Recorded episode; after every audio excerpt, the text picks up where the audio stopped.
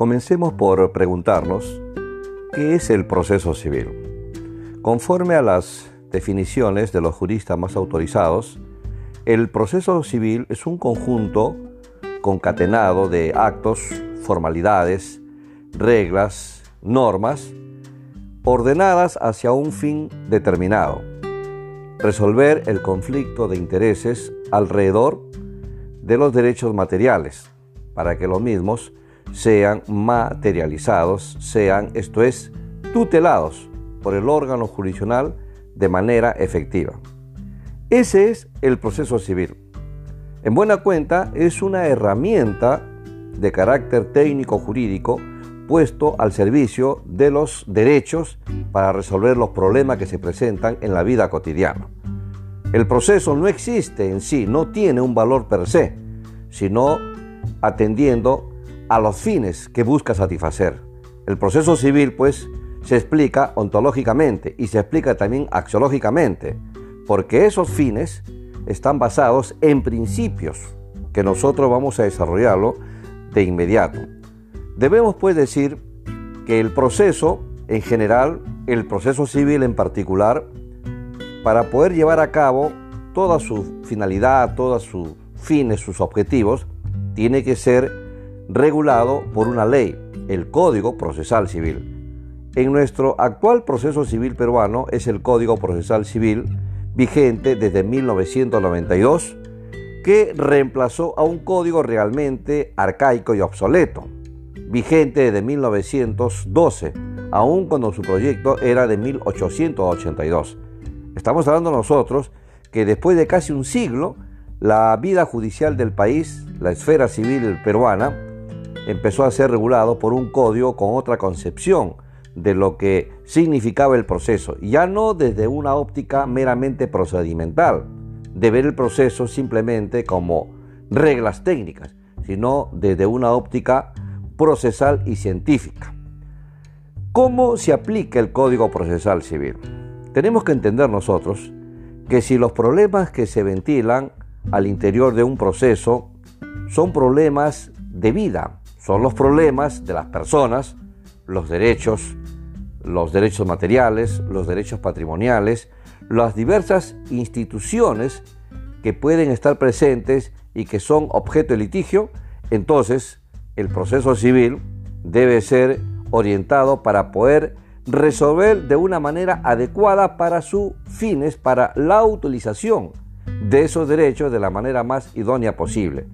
Lo que significa que el juez que va a llevar a cabo el proceso tiene que conocer cabalmente esta herramienta que regula el código para poder dar los fines que busca a través del proceso civil. Tiene que conocer cabalmente el código procesal civil.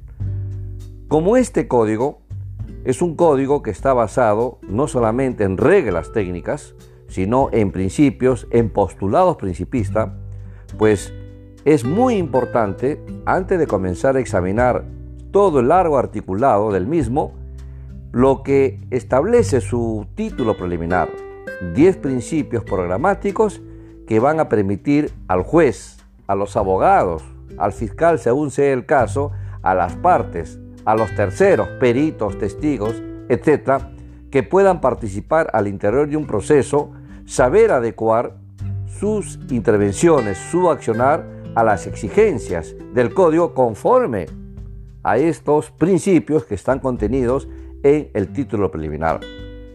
Se ha visto de una manera casi frecuente que el juzgador a veces tiene problemas en la interpretación de las normas, ya sea por vacío, ya sea por deficiencia, ya sea por oscuridad. Cuando esos problemas se presentan, y como es un principio también dominante en el derecho procesal y lo establece el Código Civil de 1984, el juez no puede excusarse para dejar de administrar justicia, en cuya hipótesis tendrá que recurrir a otras fuentes del derecho distintas a la ley. En eso podremos, acudir a los principios generales del derecho, a los principios procesales que son los que están contenidos en el título preliminar del código. Esa es la importancia que tienen los principios del título preliminar.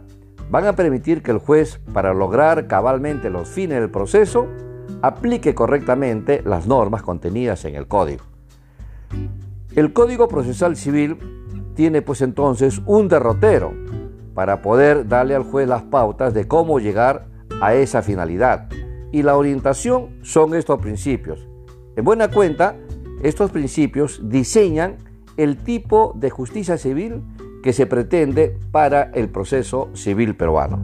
Como vamos a ver a continuación, son 10 principios los que vamos a examinarlos, algunos de una manera rápida y quizás panorámica y otros por su relevancia jurídica de una manera minuciosa y detallada.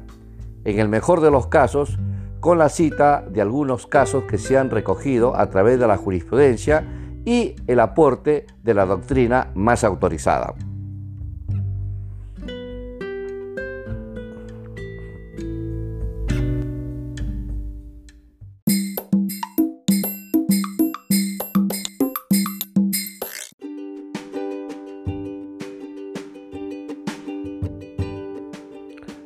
Todo lo expuesto, queremos recapitular que a lo largo de 27 años de vigencia de este código, 1993, estamos en 2021, eh, ¿qué aporte, por lo pronto, este principio del derecho a la tutela jurisdiccional efectiva ha sido eh, lo que se ha recogido en la práctica judicial?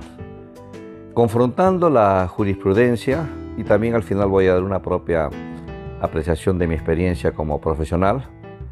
Eh, la jurisprudencia es abundante para observar que muchos de los derechos que se derivan de este principio, de lo que significa el derecho a la tutela jurisdiccional dentro ya del proceso, la instancia plural, el derecho a un recurso impugnatorio, el derecho a ser debidamente notificado, el derecho de defensa, el derecho a una sentencia de mérito, etcétera, la jurisprudencia observa de que ha sido muchas veces cuestionado, si no, no habría un debate en los foros para poder lograr recién, a través hasta de un recurso de casación, que la Corte Suprema sancione como doctrina de que estos derechos se deben respetar. Solamente por referirme al derecho a la debida motivación de las resoluciones, que está plasmado en la Constitución Política y que es contemporánea al Código Procesal Civil. El derecho a la motivación de las resoluciones es una garantía que está reconocida por la Constitución Política a la que se debe sujetar todo juez para una correcta administración de la justicia. Esto significa que al poder emitir un pronunciamiento, no necesariamente la sentencia, también puede ser un auto que resuelve una incidencia, que resuelve una situación interlocutoria. El juez debe exponer las razones, tanto de hecho y de derecho, por las cuales él está tomando esa decisión. Si es que la parte interesada ha expuesto determinadas razones, el juez, si la acepta, obviamente las hará suya y expondrá en forma resumida que esos argumentos son los que basan su pronunciamiento en ese sentido. Pero si fuera lo contrario, considerará esos argumentos para poder rebatirlos y decirlo entonces en el caso particular por qué no es aplicable. Desafortunadamente, en la jurisprudencia se observa que inclusive varias decisiones de la Corte Suprema en pleno, lo que se llama la sala plena, que han establecido doctrina legal, no han sido acatadas por las instancias inferiores. No obstante que la propia doctrina establece que constituye una obligación, que constituye un vínculo para los magistrados. Un magistrado podría apartarse de una doctrina legal, fallada por la sala plena, pero tendría que exponer por qué razón se aparta.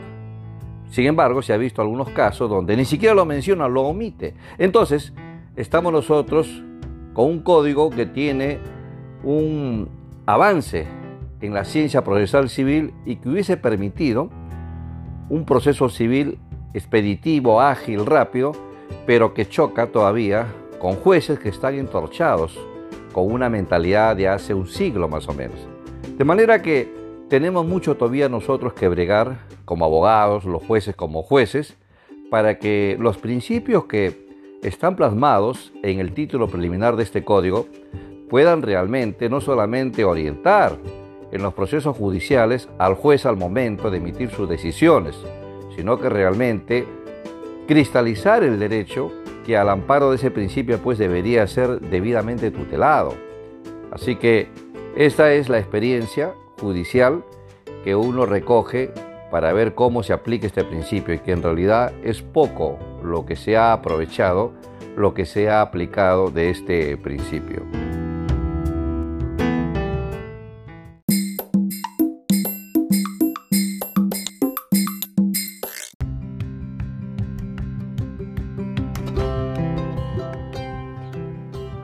Un último caso que ilustra de una manera diáfana, pero muy eh, categórica, podría considerarse de la esfera procesal penal y de la esfera del proceso constitucional. La señora Keiko Sofía Fujimori Gucci, lideresa del partido político Fuerza Popular, antes de la disolución del Congreso de la República del Perú, tenía una presencia dominante en el Congreso con capacidad de poder fiscalizar las labores del Poder Ejecutivo, entonces el presidente Pedro Pablo Kuczynski, y hasta cierto punto de poder manipular instituciones públicas que pudiesen beneficiarla, ya que ella estaba siendo procesada por el delito de lavado de activos. Fue esa la razón por la cual el juez Carguancho dispuso su prisión preventiva porque había advertido que con ese poder político en el Congreso podría ella intimidar a testigos, borrar las huellas y por consiguiente constituir una amenaza seria contra los fines del proceso penal. Se dispuso entonces su prisión preventiva. Transcurrió el tiempo, posteriormente el Congreso de la República fue desactivado por decisión del entonces presidente Martín Vizcarra y en el proceso se recurrió hasta el Tribunal Constitucional.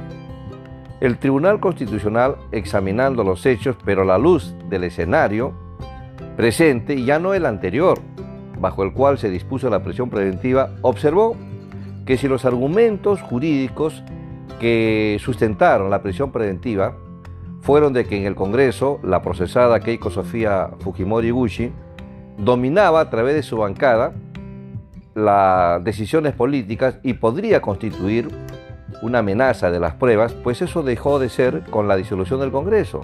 Por consiguiente, si es que ya no están vigentes las razones que al inicio decidieron llevar a cabo una prisión preventiva, se tenía que revocar la prisión preventiva. ¿Cuál es el argumento, o mejor, cuál es el principio en que se basaba el tribunal para poder revocar esa prisión preventiva? Porque de hecho se puso en libertad a Keiko Sofía.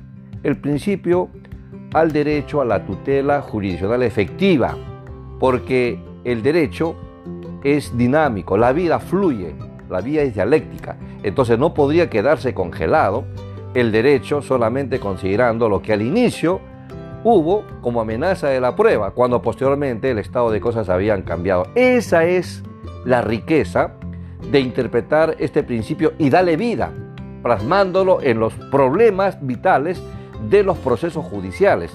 A mi concepto ha sido la vez más lúcida en que tribunal alguno recogió este principio y lo aplicó a un caso concreto. Era lo importante de entender, como decía Couture, el derecho a la vida, la ley y los hechos, la teoría y la vida. Saludable principio del cual podrían realmente derivarse otros casos pero que para mí ha sido una fórmula impecable la que sustentó el Tribunal Constitucional para poder ordenar la libertad de la señora de la procesada Keiko Sofía.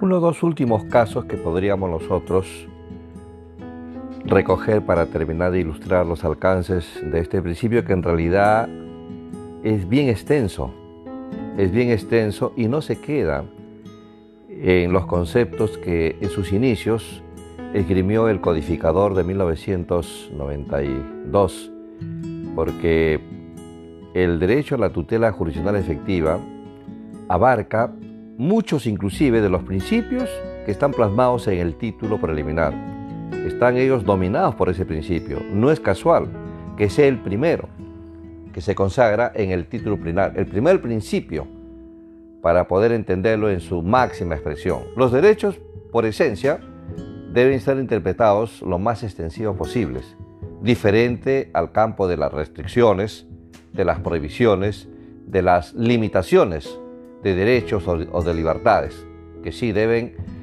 ser interpretados de manera restrictiva y a veces en forma taxativa. Pero yendo a este principio, donde nosotros habíamos enunciado una serie de derechos ya dentro del debido proceso, podríamos nosotros mencionar el derecho a la instancia plural. Este derecho, como se ha podido seguramente recoger a través de una simple lectura del, del derecho procesal o en la cátedra, no significa otra cosa que al emitirse un fallo que no le es favorable, el justiciable tiene el derecho de interponer un recurso con la esperanza de que una instancia superior, el aquén, pueda revisar la resolución y a la luz de los argumentos que haya esgrimido en su recurso, apelación, nulidad, casación, puede entonces revisar esa resolución y revocarla en los términos que está solicitando. Este principio que no debería ser ningún problema en su entendimiento, estamos nosotros ya el 2021. Este principio fue plasmado en el código en 1992. Sin embargo, ha encontrado y observa ciertos reparos o reticencias por jueces que no salen del código de 1940, me estoy refiriendo al Código de Procedimientos Penales, porque como nosotros ya hemos mencionado, es un principio que estando plasmado en el Código Procesal Civil domina el sistema procesal, penal, constitucional, laboral, administrativo. No es casual que la Ley 27444, que establece el procedimiento administrativo, se basa en estos principios en el ámbito administrativo propiamente. Bueno, en un proceso penal donde he tenido la oportunidad de patrocinar la causa, el magistrado ha sido muy reticente, esto es en el proceso penal, a admitir un recurso de apelación contra un auto que denegó una excepción de prescripción, argumentando de que conforme a la ley ese proceso penal se estaba rigiendo por el Código de Procedimientos Penales de 1940 y por consiguiente, al no estar recogido en ese código, no era viable el recurso de apelación. Era un absurdo, es un absurdo, porque si bien la ley han dispuesto que algunos procesos todavía se rigen por el viejo código de 1940, eso estará referido a reglas de procedimiento, a reglas técnicas, pero los principios que tienen ellos muchos una connotación constitucional forman parte integrante de derechos fundamentales de la persona. Por eso es que cuestionando esta decisión totalmente desfasada de estos magistrados de la primera sala penal superior de apelaciones del Perú, nosotros argumentamos de que no se podría estar juzgando a un procesado con un código de 1940 cuando estamos nosotros en el 2021. Es decir, darle un estatus excepcional de ser un, un, ciudadano de hace un siglo, cuando en realidad la justicia está mirando un caso en el siglo XXI. Esto ha significado realmente un revuelo en los estratos judiciales. Finalmente, podríamos nosotros alegar también en el derecho a la defensa, un derecho que se deriva del principio a la tutela jurisdiccional efectiva. La constitución política, por supuesto, es la que consagra estos principios.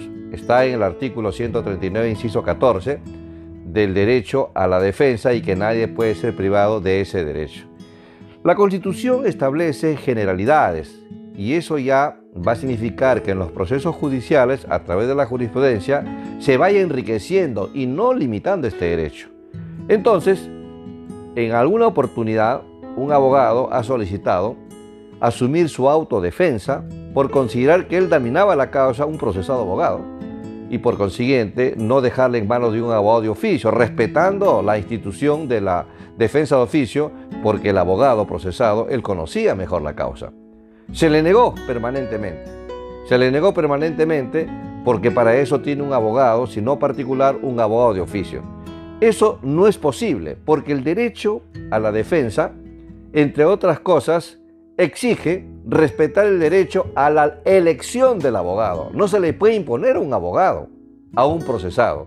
sobre todo cuando el procesado es abogado.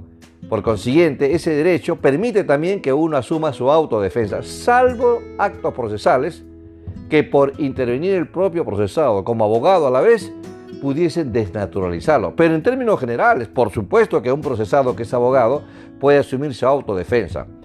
Negarlo significaría una violación flagrante del derecho a la defensa plasmado en la constitución política y que se deriva del principio, del principio a la tutela jurisdiccional efectiva. Por eso es tutela jurisdiccional efectiva, para que no quede solamente en teoría, sino que tenga vida, tenga una realización en los casos concretos de los procesos judiciales.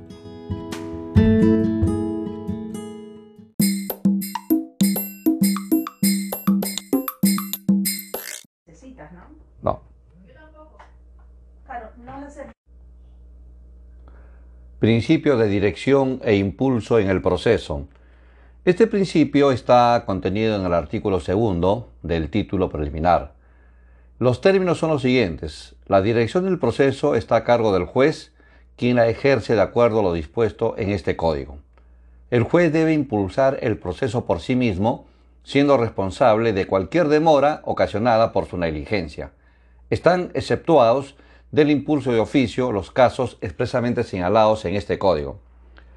Debemos destacar de que este principio es conocido también en la doctrina como el principio de autoridad y que es una manifestación del sistema publicístico o inquisitivo y que fue creado en realidad como una necesidad de frenar de alguna forma el principio tradicional de lo que significaba la concepción dispositiva del proceso, donde el juez era poco menos o poco más que ciego, mudo y sordo, un espectador de la contienda sin ninguna posibilidad, sin ninguna iniciativa para poder manejar el proceso conforme a su propio conocimiento, conforme a sus propias decisiones. El juez de entonces era incapaz de expedir ninguna resolución que fuese pues de su propia iniciativa. Muchos lo conocieron por eso al juez como juez fantoche. Con el actual Código Procesal Civil se establece este principio precisamente el rol protagónico del juez. Es el juez el que debe desarrollar el proceso y el que lo debe impulsar conforme a lo dispuesto por el código. Como decía Montesquieu, por la boca del juez se expresa la ley. En buena cuenta, el juez es la ley misma, es la ley viva, no el papel frío que está señalado en el código. No tendría sentido todo lo que el código establece si es que tuviésemos nosotros como funcionario público un juez que está pegado al código, a la letra del código. Entonces el juez es el que tiene que manejar el proceso como un director de orquesta y a él se va a deber su desarrollo cabal conforme a las pautas que establece el código para lograr los fines del proceso a que nos hemos ya referido en el artículo primero del título preliminar. La ley dice que el juez debe impulsar el proceso por sí mismo, es decir, no esperar que le digan, señor juez, se ha paralizado el proceso y mire usted continúa la etapa siguiente. No, este código apuesta para que el juez esté vigilante del desarrollo del proceso para asegurar al haber otros principios, entre otros el principio de celeridad procesal, que eso lo vamos a ver nosotros de una manera más amplia y detenida en su oportunidad. Y la ley dice inclusive, el juez será responsable de cualquier demora ocasionada por su negligencia. De manera que, bajo el principio de autoridad o dirección del proceso, tenemos nosotros diseñado con este artículo un proceso dinámico, un proceso que fluye de una manera rápida a través de las etapas previstas en el código hasta lograr los fines del proceso. Busca pues que se tutele el derecho, pero no en cualquier momento, sino en el momento que se debe tutelar. Muchos derechos a veces llegan tarde en la vida de los litigantes. Eso es lo que quiere evitar este código. Quiere que la tutela jurisdiccional sea efectiva, la tutela de un derecho. Y lo será cuando el juez, investido de esta potestad de impulsar el proceso por sí mismo, tome en consideración que hay derechos que no pueden esperar más. De manera que es saludable la consagración de este principio que le da al proceso un movimiento le da un motor a cargo pues del propio juzgador. A 18 años de la vigencia del código, 1992-2021, el principio de autoridad, ¿cómo se ha aplicado? ¿Cómo el juez peruano lo ha desarrollado? Ya de cara a los procesos concretos. Como abogado litigante o patrocinante de más de 33 años de ejercicio, el saldo realmente es desfavorable, es calamitoso. Ahí están las diversas causas que yo he patrocinado y donde procesos que por su naturaleza, por la naturaleza del derecho material, deberían terminar al cabo de dos años, por citar un plazo máximo, siguen desarrollándose, siguen continuando a lo largo de 6, 7, 8 o 10 años. Es inconcebible, es inadmisible. Un proceso judicial que se promovió el 2016, referente a un juicio sobre inventario de bienes, incluso no contencioso. ¿Cómo es posible que siga durando hasta el 2021? Y la etapa donde se debió llevar a cabo con todas las previsiones de la norma, con puntualidad, con oportunidad, que es la audiencia única, se fue dilatando a través de varias sesiones para que se quedase pendiente todavía de llevar a cabo una diligencia referente a un peritaje y valorizar los bienes que se estaban observando en el inventario de este proceso judicial. Hasta ahora esto sigue, sigue estancado. De manera que es muy cuestionable que a la luz de los hechos los jueces no hayan sabido atesorar la importancia de este principio de autoridad. Es el litigante más bien, a través del abogado, el que en la práctica ha venido exigiendo, ya sea directamente al juez o a través del asistente o secretario, para que continúe el proceso. Y los proveedores son siempre, téngase presente, téngase presente. No hay ninguna responsabilidad que la ley establece para que el juez entienda que él ha sido el causante y que es el causante de la demora y del estancamiento de este proceso. Desgraciadamente ese es el balance a lo largo de 18 años de vigencia de este código de que el principio de autoridad no ha cambiado casi nada de lo que fue con el código de 1912 el principio dispositivo, donde el juez simplemente era un mero aplicador del código. Vemos nosotros que no ha variado casi nada en la práctica judicial. Para concluir, quería hacer una reflexión. ¿Cómo es que los procesos judiciales demoran tanto? He citado como un ejemplo el caso de un inventario de bienes que es un juicio que debería ser eh, sumario, sumarísimo, que debería haber culminado al cabo de un año, sigue todavía pendiente, no solamente de expedir una resolución final, sino de llevar a cabo muchas diligencias que se han derivado de esta audiencia única. ¿Por qué es que demoran tanto? Cuando uno reclama al propio juez con un malestar muy legítimo, guardando los respetos a la investidura de todo juez, el juez a veces excusa diciendo que tiene pues recargadas labores, o a veces hasta se molesta. Eso me ha tocado a mí innumerables veces. Se molestan por qué razón uno va y reclama una y más veces por la demora del proceso. Pero yo he observado, con la experiencia de abogado, algo paradójico, que cuando patrocinan la causa del demandante, firmas de abogados acreditadas, entre comillas, la causa no demora, la causa vuela a una rapidez de rayo. Pero cuando estas mismas firmas patrocinan a la parte demandada, ahí viene la demora, ahí viene la demora. Yo debo decir entonces de que toda esta demora un gran porcentaje se, refiere a los lobbies que existen en los procesos judiciales, que existen en los pasillos judiciales. Eso lo sabe todo el mundo. Hay lobbies que hacen la firma de abogados acreditadas que saben cómo mueven detrás de bastidores sus fantoches para que los procesos se estanquen, para que los procesos no culminen dentro del plazo que prevé la ley para que los jueces conviertan al juez, que según el código debe ser el director, para que sea nuevamente el fantoche que lo fue bajo el principio dispositivo. Una última reflexión a manera de conclusión. Como abogado de más de 33 años de ejercicio forense permanente, me he preguntado o he querido desentrañar qué hay detrás de esta demora. ¿Cómo es que cuando las firmas de abogados acreditadas, entre comillas, en Lima, Perú, por lo pronto, cuando estas firmas patrocinan a la parte demandante, los procesos judiciales vuelan. Cumplen el ideal previsto en el código. El juez se convierte en un director del proceso. Admirable. Pero, paradójicamente, cuando este mismo tipo de firma de abogados patrocinan a la parte demandada, el juez es un marmota. Demoran los procesos judiciales, se estancan y entorpecen sus propósitos y prácticamente van a anular sus fines.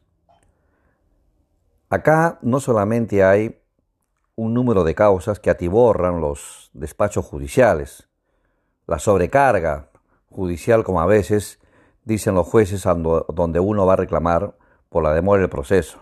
Incluso hay jueces que se molestan ¿ah? porque uno reclama. Acá lo que hay es lo que hay es lobbies de estas firmas. Lobbies que son los que detrás de bastidores mueven sus fantoches.